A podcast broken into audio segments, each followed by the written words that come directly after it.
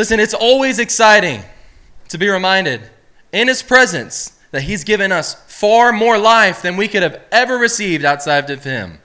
You ever feel that before you get inside of His presence?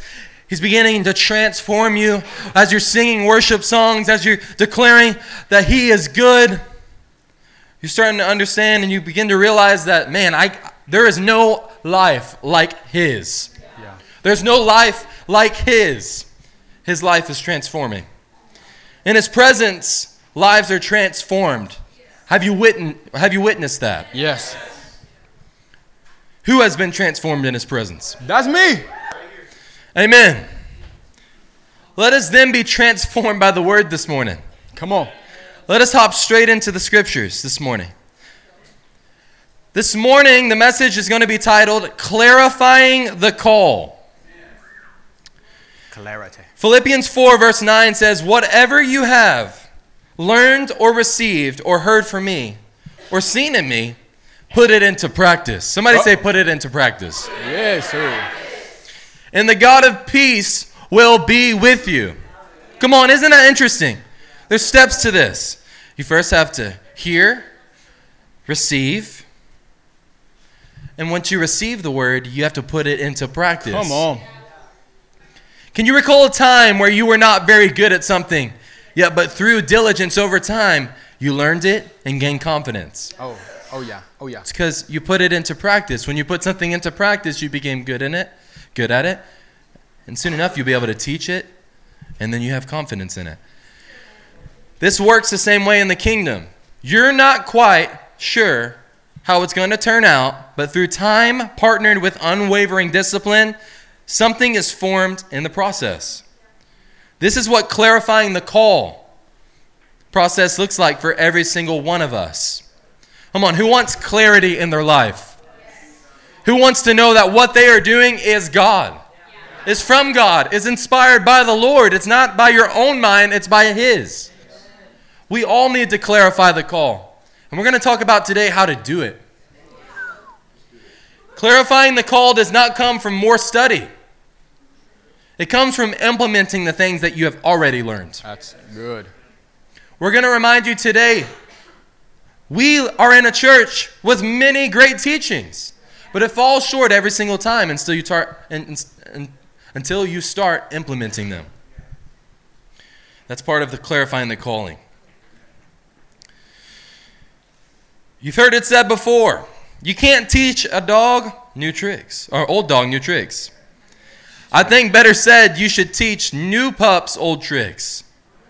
Why? Just because something can be more effective doesn't mean it's better. We've been given instructions that have sanctified and set apart mankind from the beginning. You can't come up with something better. The Word of God is the greatest treasure that this world has ever received. Amen? Amen. Why then do we rush to obtain only fool's gold? You think you got something great, but really it's worth nothing. It looks good to the eye, but it's doing good for no one. But the treasure that we've received, the Word of God, has literally transformed lives since the beginning of mankind. Before ever moving forward, we must understand today that the treasure in which we received is more than enough. It works as a tool to clarify the call, but we're also called to implement every single word of it. Before ever instructing others, you yourself must be the one who has been instructed and has completed the instructed task. Wisdom is the product that comes from man's completed work. You want wisdom? Go and complete some work. Wisdom's not knowing more. Wisdom comes with an experience. And a part of clarifying the calling is you start experience the calling of God on your life hmm. from your movement, from your actions, from what you do. You know what doesn't produce wisdom? Like practically. YouTube, Google, or any other form of instant information so easily accessible. We have men and women running around like they know something, but really all they are is stimulated. Oh. Man, that was hard work. No, son, you watched six hours of YouTube today. You watched other people working hard on YouTube. You did not work hard. What this is creating in man or in men is, are those who literally resemble Megamind. A huge noggin with tiny limbs to actually carry out such a, a, a thought. Yeah. How many of you, no, literally, and we're about to get into the word. I, I know I've been Yeah, going. I'm trying to paint a picture for you this morning. I'm serious. Tell me that you've not felt the effects of your puffed up thoughts that our mind can have. Your head becomes heavier than your actual body to be able to do the work. I call this top heavy. Go to stand up to do something but fall on your face every time because the thought of doing something becomes heavier than actually doing it. Oh. I know this is a silly thought, but it's absolutely true, and it, it's it's plagued my life at times. Could you have you ever thought yourself out of doing something? Have you ever thought yourself that you had a really great revelation of something, but that revelation fell short because you didn't ever do anything with the revelation? That's the opposite of clarifying the call. And listen, I know all of you want to live in that type of clarity. Men, you will always be more satisfied with what you do rather than what you think about doing. The only way a calling is clarified is through faithfulness to the instructions that you have been given already. And watching the fruit over time naturally take form. This is a natural process. But men, you have to walk forward in the things that God has given you today. You want clarity to to use the tools that's already been given to you. Listen, 1 Corinthians 14, verse 6. It says, Now, brothers, if I come to you and speak in tongues, what good will I be to you unless I bring you some revelation or knowledge or prophecy or word of instruction? Even in this case of lifeless things that make no sounds, such as the flute or harp, how will anyone know what tune is being played unless there is a, a distinction in the notes? Again, if the trumpet does not sound a clear call, who will get ready for oh, battle? Come on. Church, you know me. I love speaking in tongues. I love to prophesy. I love the Holy Spirit empowered life. But what I'm afraid of is that if we don't hear and obey prophecy, then God may not speak to us anymore. How much more His scriptures? If you have not individually, for yourself, heard from the Lord in a while, then the first thing you must ask yourself is Did I obey Him the last time He spoke? In the same light, how long has it been since you have gained revelation in the scriptures? A lot of times we're twiddling our thumbs and we're honestly thinking ourselves into a panic because we're saying things like, God, you're not speaking to me, you're not speaking to me, you're not speaking to me. What, what, what happened? What did you do with the last thing that He spoke to you? Yeah. If we want to be vessels of God, we also have to be faithful men who carry out His word. And a lot of clarity and a lack thereof clarity that we have in our life is due to us not taking what God has given and running with the word that He's given to us already. Don't get confused. God loves to speak with His children, but He will speak the same message over and over again until His sons get it. Why? Because He is helping you clarify the call. If you're tired of being in the same place, you probably need to grow a greater obedience because obedience to the Word of God is the only thing that clarifies the call. So we're reading this scripture, and it says, Again, if the trumpet does not sound a clear call, who will get ready for battle? Our intentions today is to sound a clear call to minister out of clarity so that we'll all get ready for battle and get moving. You see here that there's a couple things that can easily cloud our judgment. And we're going to read this in James 1, chapter 19. It's going to be 19 through verse 25. It says, My dear brothers, take note of this. Everyone should be quick to listen, slow to speak, and slow to become angry. For man's anger does not bring about the righteous life that God desires. We're actually going to read through the scripture. It says, Therefore, get rid of all moral filth and the evil that is so prevalent, and humbly accept the word planted in you, which can save you. Do not merely listen to the word and so deceive yourselves. Do what it says. Anyone who listens to the word but does not do what it says is like a man who looks at his face in a mirror and after looking at himself goes away and immediately forgets what he looks like.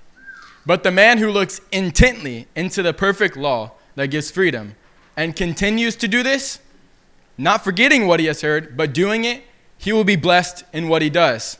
So let's go back up in this scripture and let's take a look at what it's saying.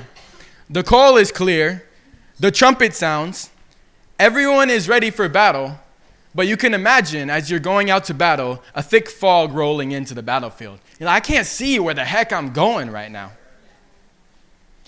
And we read in this scripture, it says, For man's anger or frustration does not bring about what God desires.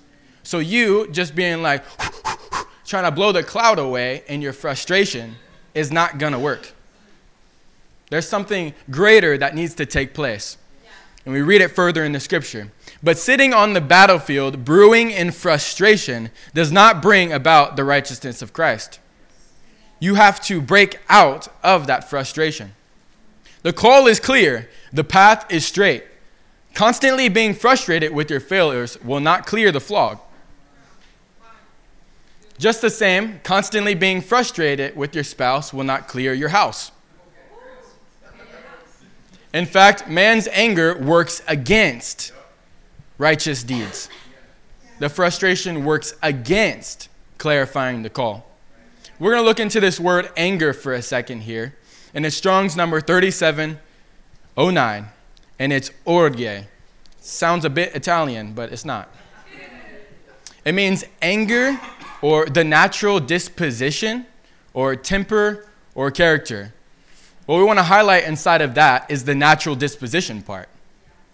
You are naturally inclined to be frustrated with your circumstances. To rid ourselves of the fog, we must wage war against the natural disposition to be frustrated or angry. Romans 8, verse 20 says, The creation was subject to frustration. So we've all been subjected to this frustration. But how can we call ourselves new creations if we are living under that subjugation? It is only natural as the creation to be frustrated, but how could we call ourselves new creations? The, now, this one's kind of funny right here, but if you read the word orge, it's O R G E. The Greek word for anger is orge, very close to the mythical creature ogre. Okay?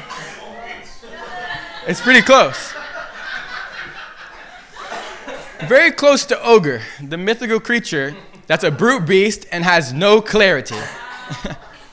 Only living in reaction to everything coming against it. Get out of my swamp! As soon as someone comes against you or you step onto the battlefield, you're like, I'm, screw you, man! And you're following your natural instincts instead of clarifying the call. 2 Peter 2 12 and Jude, verse 10, call those who follow these mere natural instincts irrational animals with no sense of where they are going. Only living in reaction to the circumstances around you. But now we shall dispel the fog, Amen. rid ourselves of the inner ogre, and accept the clarified call to more. Continuing on in this verse, we see the solution for this problem to drive out these things that are within our heart, to clear the fog in an actual way. It says, Therefore, get rid of all moral filth and the evil that is so prevalent, and humbly accept the word planted in you, which can save you. Do not merely listen to the word and so deceive yourselves. Do what it says. Amen. To clear away the fog of our natural disposition, we have to do something entirely unnatural. Humble yourself. Who's got a problem with humility?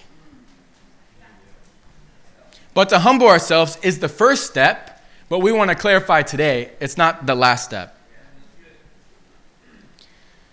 Humility is not the final answer or beating yourself up or woe is me.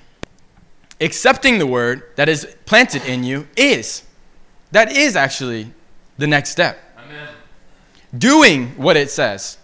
Simply listening but not doing is an even thicker fog than frustration. You're only going to trap yourselves further in this confusion of what you're called to.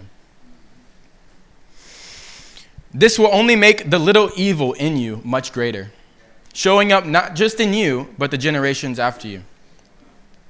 Accepting, treasuring, and implanting the word being given to you has the power to save you from the ogre in your home. This practice has the power to save you from subjugation to frustration in yourself. Let's emphasize that for a second. The practice of doing these things is the sanctification work. If you don't put these things into practice, like we were just reading at first, then these things only get thicker and you only get more confused. But the practice itself is what's driving away. The willingness is driving it away. In verse 23, we see this Anyone who listens to the word but does not do what it says is like a man who looks at his face in a mirror and after looking at himself, goes away and immediately forgets what he looks like. But the man who looks intently into the perfect law that gives freedom and continues to do this, not forgetting what he has heard, but doing it, he will be blessed in what he does. Looking into yourselves is a dirty mirror. Does that make sense? Okay, you're stuck in the fog, you're confused, clouded by uncertainty. But facing the perfect law, the law of freedom brings clarity. It's like looking in a crystal blue lake. The depths are unknown, the future is unknown, how deep it is is unknown, but when you see yourself in its life, you see something far more beautiful than yourselves. There are no more excuses. Amen. The word of God is clear. And it, it is the thing that we are looking into. You got to jump in not knowing how far obedience will take you. And that's the process of clearing away the fog. This states that not only will he be blessed in the one thing he set out to do, but in all that we set our hands to work, relationships, everything comes from this point. To clear away that fog, we intentionally look into the Word of God and we practice doing it. Do not muddy the word of God by your lack of action to stand for truth within your home. These are the things that make us confused. These are the things that slow us down. They make it way harder than it has to be. But actually looking intently into it with the intention of obeying it is the practice that clarifies these things. It is clear that we must do what God has instructed us to do. Let's turn to Deuteronomy 6, verse 4, and say, clarifying the call when you get there.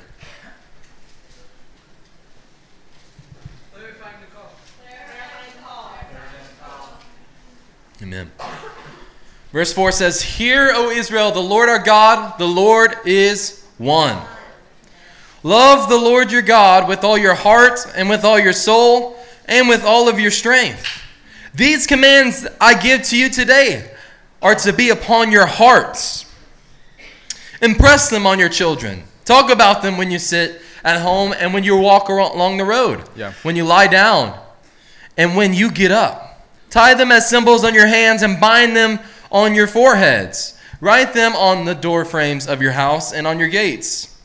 When the Lord your God brings you into a land he swore to your fathers, to Abraham, to Isaac, and to Jacob, to give you, a land with large, flourishing cities you did not build, houses filled with all kinds of good things you did not provide, wells you did not dig, and vineyards and olive groves you did not plant. Then, when you eat and are satisfied, be careful that you do not forget the Lord, who brought you out of Egypt, out of the land of slavery. Amen. What I love about Deuteronomy 6 is that from the beginning, God knew that in order to live as a people who have his commandments impressed upon their hearts, it would require daily interaction and initiation in the Word. Come on, you can see from the beginning you, that God called out Israel to be a distinct people. Is that true? Yeah. You see in Deuteronomy 6 that they're taking drastic measures to do what? Keep the word impressed in their hearts. They knew it was the tool. It was, they knew that it was exactly what they needed to be able to move forward and be the distinct people that God called them to be. When things got confusing, they looked to the commandments of the Lord, and guess what? They followed them. God warns Israel here. He says, Hey, listen, when you have received all that you want, remember that it was the Lord your God who brought you all the way here. Yeah. Did you know that the Word of God not only clarifies the calling, but it reminds us of where we came from and where we're going each day? Mm. That even despite our circumstances, the Word of God is the standard, it's the fixed truth, and it causes us to be the distinct people. Like Deuteronomy 6, we have to make drastic measures in our lives to make sure that the Word is always before us. Why? Because it brings forth clarity. And clarity is what we need to move forward in the call. These things are practices. It is things that you do daily to train in the way of righteousness. It says they did it even while they were eating. Like, what type of bread do you want? The Word of God or something that's going to fill you temporarily? These things, a, moment of eating for 30 minutes can satisfy your belly. A moment of getting in the Word for 30 minutes can change the generations after you. It can change an entire line of people. We're going to read in Acts 2, verse 36, the response of the people to the Word of God being brought to them. Acts 2, verse 37. When the people heard this, they were cut to the heart and said to Peter and the other apostles, Brothers, what shall we do? Not what shall we talk about next week. Brothers, what shall we do? We have many here today that no doubt have been cut to heart by the word of God. But it must go further than that. Our response every single time has to be, What will I do with what's been given to me? Not, What shall I learn? Their response to Peter and the other apostles was immediate, and that made it effective. That's something that we have to understand. The immediacy in which they took made it effective. If you are lacking in effect- effectiveness in your practice lately, examine the urgency that you carry each time the Word of God is brought to you. If you're lacking in effectiveness, examine your urgency. Do you wait a couple days to obey what's been given to you? Do you wait until service ends to obey what the Lord's given you? There's no restrictions here. How quickly are you going to run to respond?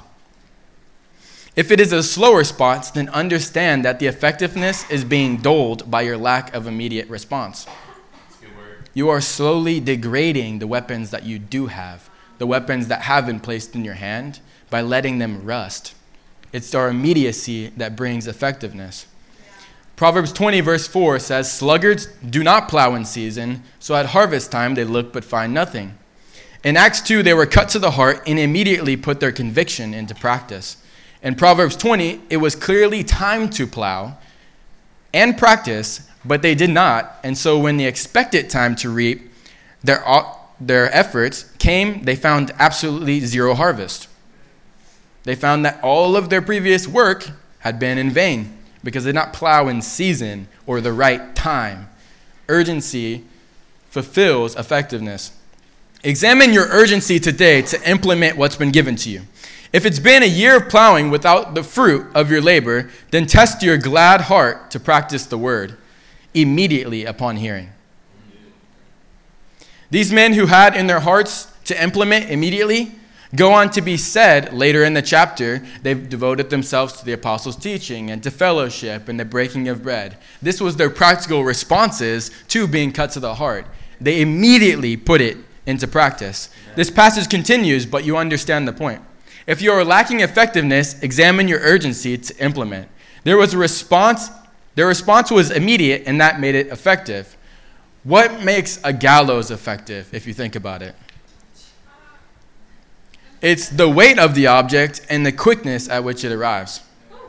If you have been given a seed that is very weighty, you have been given a seed that is very weighty, and you must deliver it quickly. And you, or it'll lose its effectiveness. This is the only way we will destroy or behead Ahab and Jezebel. The word of God has to be delivered quickly and so effectively in our response to it.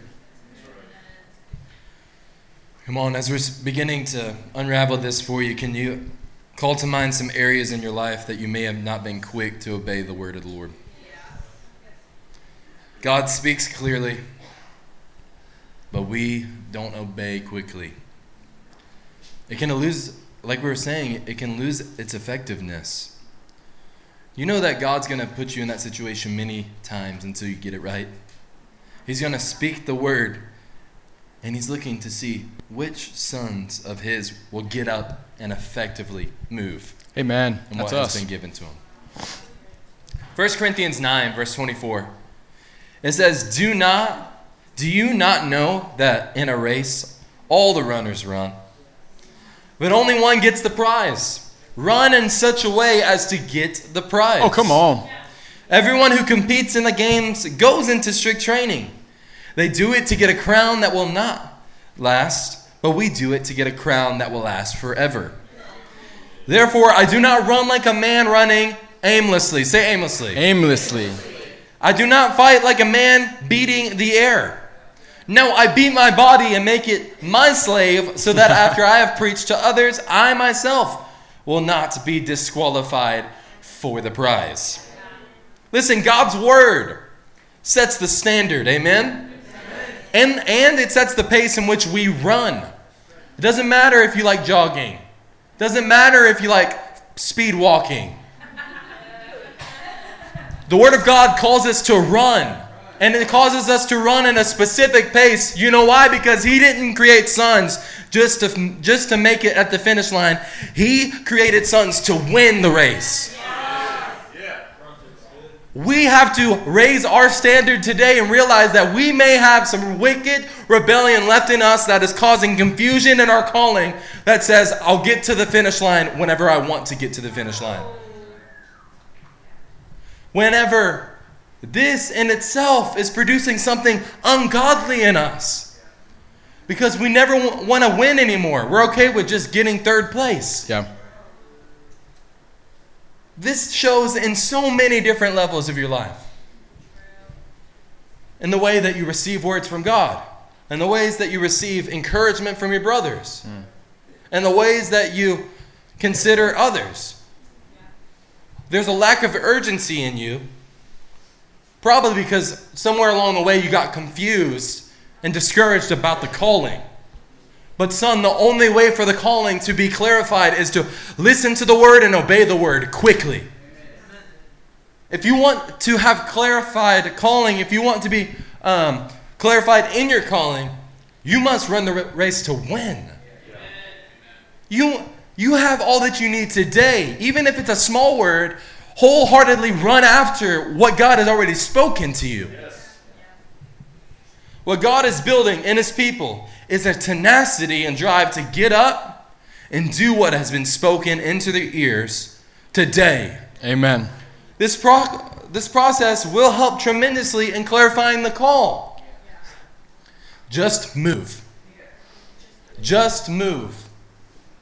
How many days do you wake up and you have that decision? I'm either going to move forward today or I'm going to stay right here. Yeah.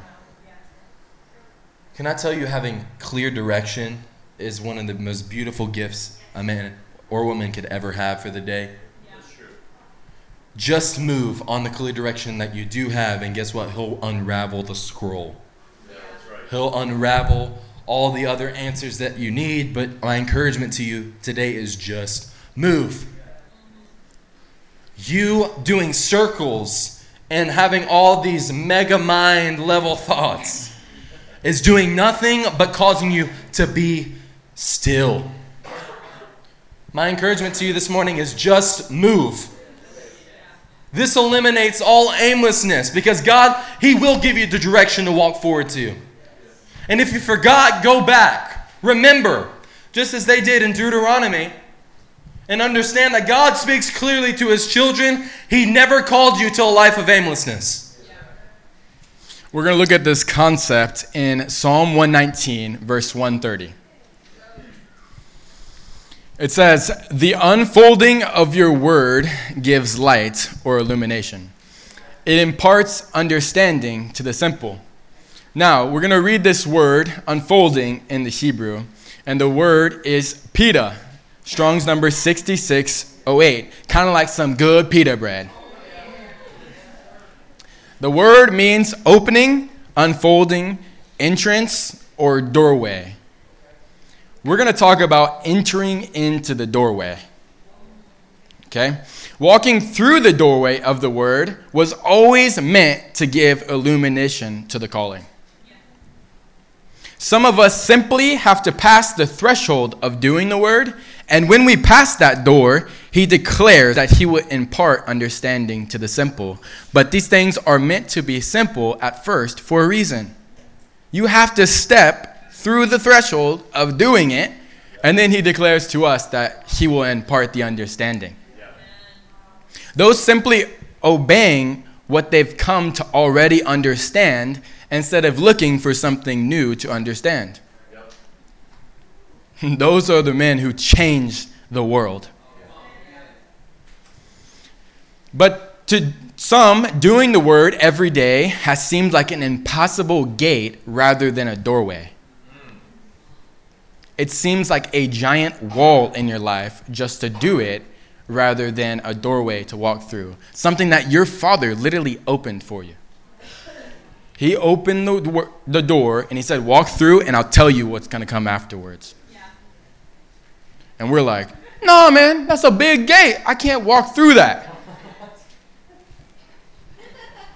when we begin this process of practice, he declares that then and only then will the call be clarified.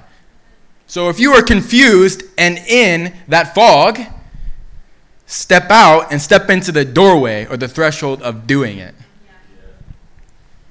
He also stood up before. When we begin this process of practice, this is the sanctification work that brings us into the light, into the illumination. We see this in Jehu's life. Jehu got up after he deemed the message was for him.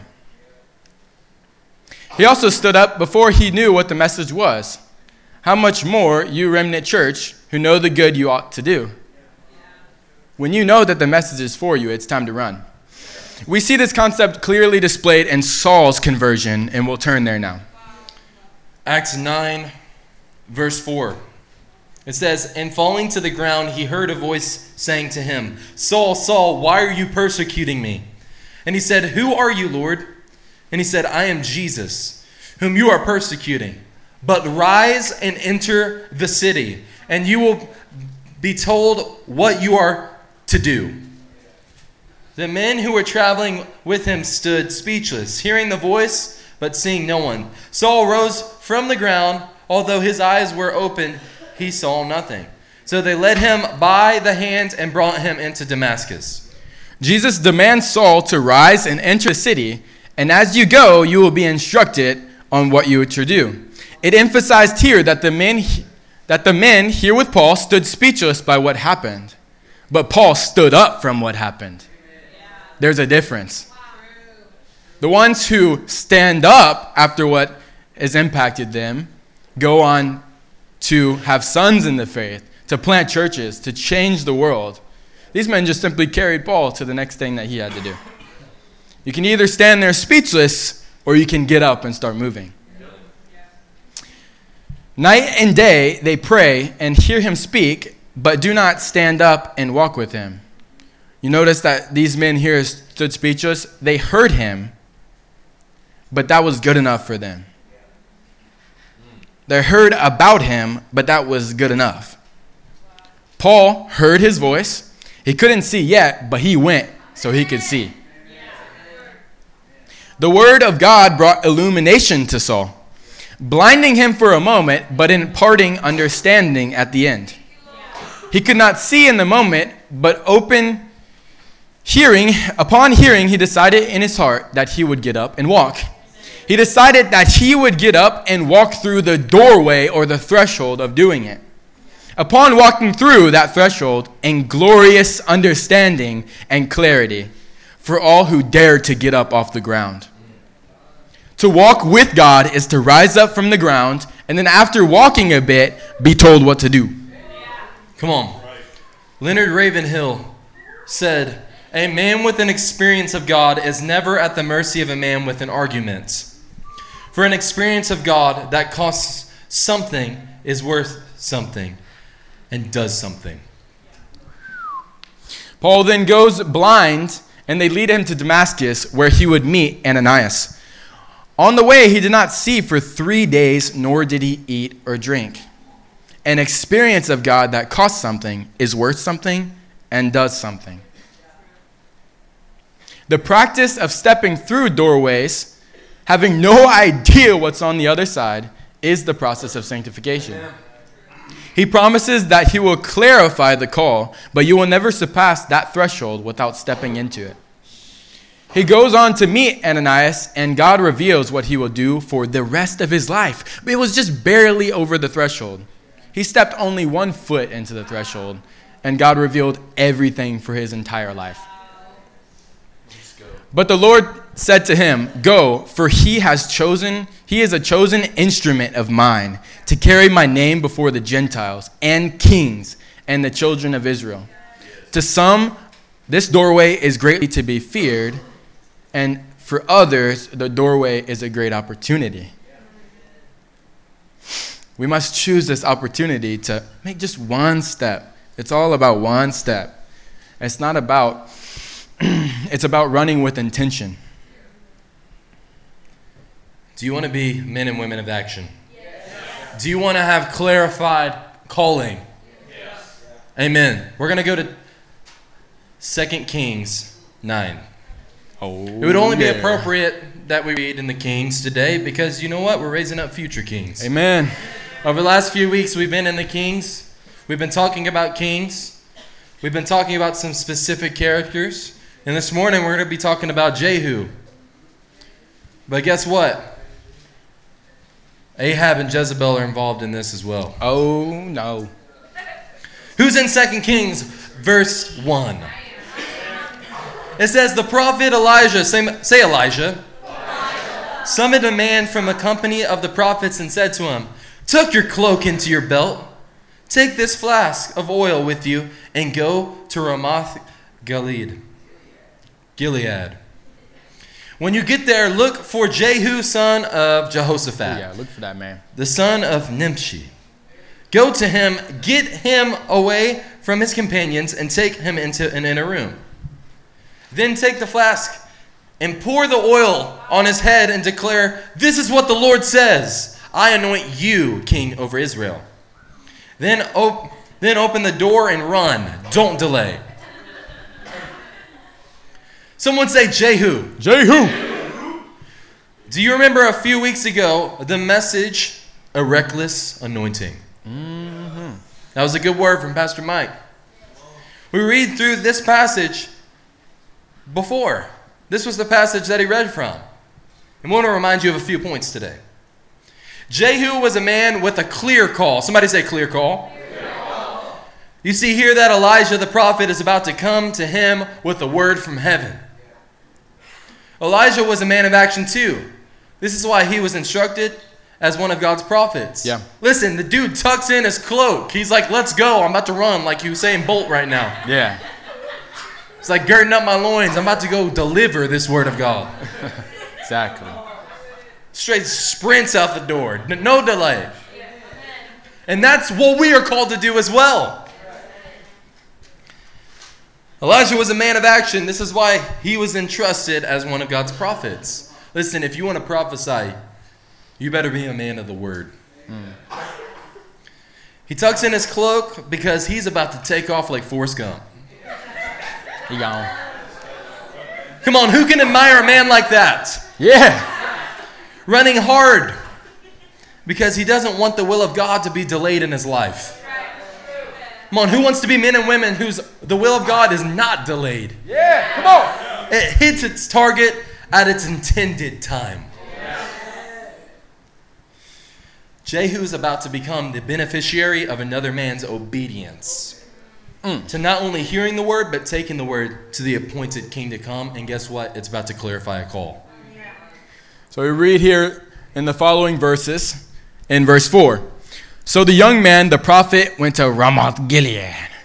When he arrived, he found the army officers sitting together. I have a message for you, commander. He said, For which of us? asked Jehu. For you, commander, he replied. Jehu got up and went into the house. Then the prophet poured the oil on Jehu's head and declared, This is what the Lord, the God of Israel, says I anoint you king over the Lord's prophets. Can you see here how he didn't know what the message was? And he got up. He got up and went into the house, and then he receives what he's to do. All he knows is that the message is for him. And if there's people sitting in here who are saying the message isn't for me, you will do nothing. But if you say, oh, these brothers are preaching right, this one's for me. I'm about to get it right now. That's the people who will change the world. The people are like, man, that's a good word for you, bud. You're going to do nothing. Verse 7 You are to destroy the house of Ahab, your master. And I will avenge the blood of my servants, the prophets, and the blood of all the Lord's servants shed by Jezebel. The whole house of Ahab will perish. I will cut off from Ahab every last male in Israel, slave or free. I will make the house of Ahab like the house of Jeroboam, son of Nebat, and like the house of Baasha, son of Ahijah.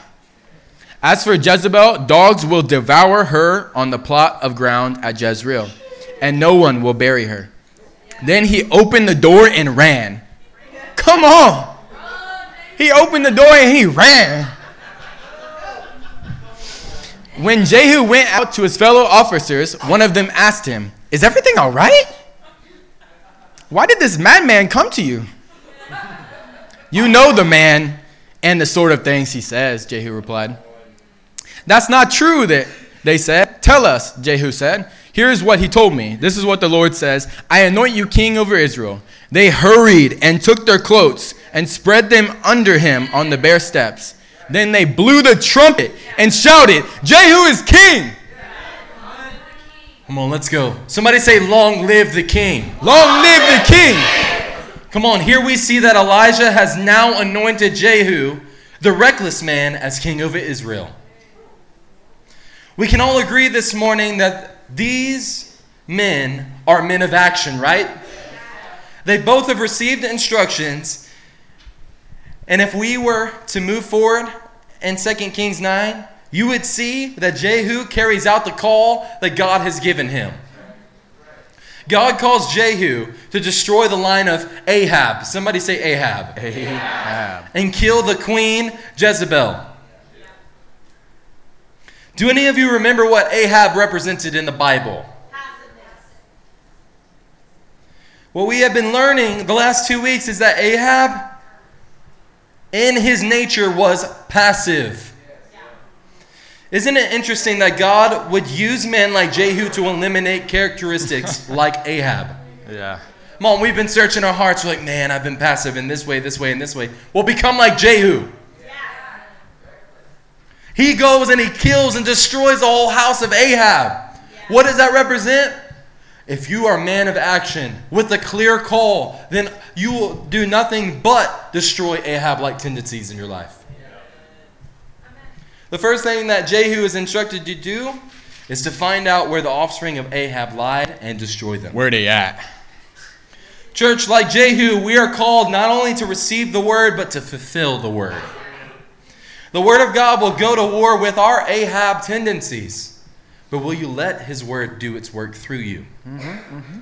Come on, we are no Ahabs in here. Mm-mm. There are no Jezebels in here in Jesus' name. But the way to ensure that there isn't any of them left within us or within this church is that we represent and be like Jehu or Elijah here in 2 Kings 9. Amen. Jehu allowed the word of God to literally work through him, and the first action was to eliminate Ahab's house. The things working against the establishment of God's kingdom. Listen, Ahab tendencies cannot and do not belong in the kingdom of God. Amen? All this passivity, all this, maybe I'll do it tomorrow. Anything but receiving the Word of God and doing the Word of God must die today. If you want clarified calling, then you must live like Jehu. You can't live like Ahab. Jehu, like action, will eliminate Ahab like tendencies and crush the spirit of Ahab. Amen? Amen. Praise the Lord. Listen, I'm going to give you some reminders and examples of the Ahab spirit. The thing that Jehu literally destroyed here in 2 Kings 9. Here are some examples of the things that Ahab spirit loves. Number one, Ahab spirit loves fear. Ahab hid in the castle, avoiding war slash conflict. He carried a spirit of fear, fear of man, short range thinking, and literally walked out the opposite of faith. Yeah. This is what the Jehu comes to destroy. Yeah. Number two, Ahab loves entitlement. King Ahab was spoiled his entire royal life, killed Naboth for land. His vineyard. He just got what he wanted. And then he believed that he deserved it. The Ahab spirit loves victimhood. Always a victim, never anything else. Even going on to call Elijah his troubler. He's always troubling me. Four, Ahab spirits love coddling. Ahab was like a boy. Jezebel was like his mother. The dude was literally married to his mother. This is literally what men like Jehu are coming to destroy. Number five, emotionalism. He loves emotionalism. Ahab's spirit loves emotionally manipulating others. Ahab is the king of Israel, commands an army, and rules a nation from a throne in a castle. He is also known to sulk, whine, throw fits, and act like a toddler. Yeah. According to the scriptures. Help me, Lord. Number six, an Ahab spirit loves flattery. It's insecure and passive, controls and manipulates by flattery. In bed, sulking, Jezebel, his wife, said to him, Thou art of great authority, and thou governeth well. Little Ahab. Sitting in his bed and acting like I don't have good words for that. Number seven. Ahab spirits love perversion. And Ahab spirit loves sexual perversions. Hmm. These things only work against a son of God's calling and causes confusion rather than clarity of the calling in which you have received. But guess what? We're raising up Jehus in this place. We're raising up Elijahs in this place today to go kill the whole household of Ahab and to watch Jezebel fall in Jesus' name. Come on, we're going to read in chapter 10 now, and this will be our last passage. 2 Kings 10, verse 9 and 11. It says, The next morning Jehu went out. He stood before all the people and said, You are innocent. It was I who conspired against my master and killed him. But who killed all these? Now then, know then that not a word the Lord has spoken against that house of Ahab will fail. The Lord has done what he has promised through his servant Elijah. So Jehu killed everybody in Jezreel who remained at the house of Ahab, as well as his chief men, his close friends, and his priest, leaving him no survivor, and his cousin too. Jehu knew what God had called him to do. This was shown through his actions, which ultimately eliminates Ahab's household. We see here that not a remnant of Ahab was left to be standing. This is the type of bold action we must take with our family, brothers, and disciples. There wasn't a third cousin of Ahab that remained standing. We got to get it all. Not an ounce or anything left. Like 1 Corinthians 14 8, again, if the trumpet does not sound a clear call, who will get ready for battle? To fight for the clear call of God on each of our lives, we must take immediate, bold action to stand for the truth of God's word. Amen. We must sound the clear trumpet that sounds the clear call. Rise up and take in action, in action into battle. Elisha tucked his belt and got moving. Jehu ran out of the door. Paul got up off the ground and walked. The men in Acts 2 were cut to the heart and immediately responded with divinely directed action, with their immediacy leading their effectiveness.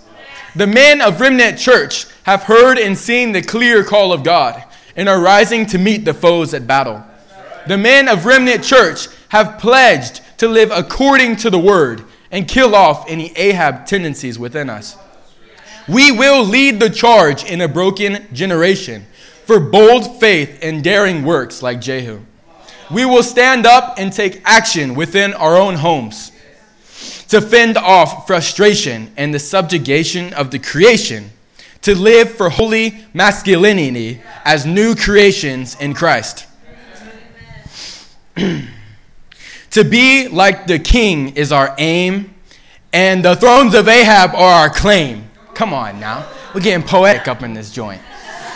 To take back the territory that's been stolen is our mission, and holy aggression our disposition. we will not sit up or shut up in the face of the barking dogs of Jezebel. Instead, we will command them to devour her. The call is clear and our purpose sure, and you will stand for righteousness because the victory is already yours. On, who's ready to stand for righteousness? And stand to your feet with us.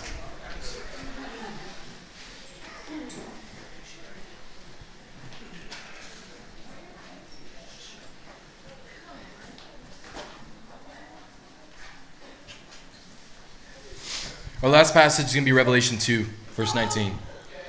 It says, I know your deeds, your love and faith, your service and perseverance and that you are now doing more than you did at first.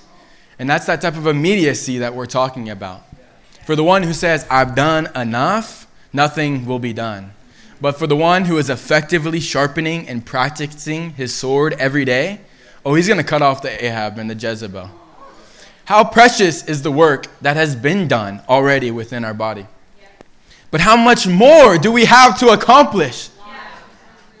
We are being sanctified by the ongoing work of carrying the call out. These men went forth in faith, doing more than they did at first, running head first into the fire. How much greater can we walk in the characteristics of Christ and join together as one body, getting our eyes up off the ground and watching as the King illuminates our path? Step over the threshold, and he will impart understanding to the simple. We're going to be a church who walks in the process of clarifying the call. Because the last thing we're going to be is confused about what God's called us to. Revelation 2 says that you are now doing more than you did at first. I believe that this is this church. You are doing more than ever before. But he does admonish them that you tolerate that woman Jezebel. Listen, Jehu didn't tolerate Jezebel. You shouldn't either. I'm ready to see men of God who get up and do great exploits for him and don't fall into sexual sin. I'm ready to see men who get up and do something for the Lord and don't backslide after 10 years of ministry. If we want to be men who stand faithful in the end, we have to be men who walk through the process of clarifying our call. This requires that we take the words that have been given to us today, what's already in there, growing it through the actions and walking it out each day.